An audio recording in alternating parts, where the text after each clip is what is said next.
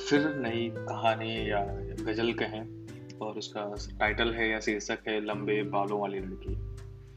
कल करीब रात के सवा दो बज रहे थे, जब फिर मैं एक बार उस लंबे बालों वाली लड़की से मिला। हकीकत में नहीं, बस सपने में ही उसके बाल बहुत लंबे हैं, जो किसी हवा का रुख बदल सकते हैं, मगर उसकी मासूमियत एकदम छोटे बच्चे जैसी है।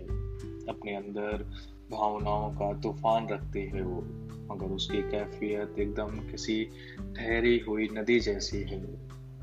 खुद के अंदर ही खुद को छुपा रखा है उसने, मगर वो किसी बोलती तस्वीर जैसी है। खुद को ज़ाहिर ही नहीं होने देती मुझ पर। खुद को ज़ाहिर ही नहीं होने देती है मुझ पर, मगर मुझे जानने वाली वो बिल्कुल मेरे जैसी है।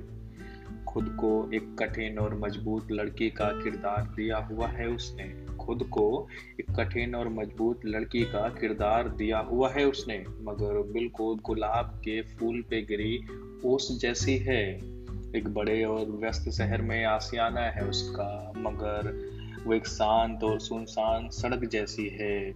मेरी ज़िंदगी एक किताब है, मेरी ज़िंदगी एक किताब है, वो उस किताब का निष्कर्ष वाले पन्ने जैसी है।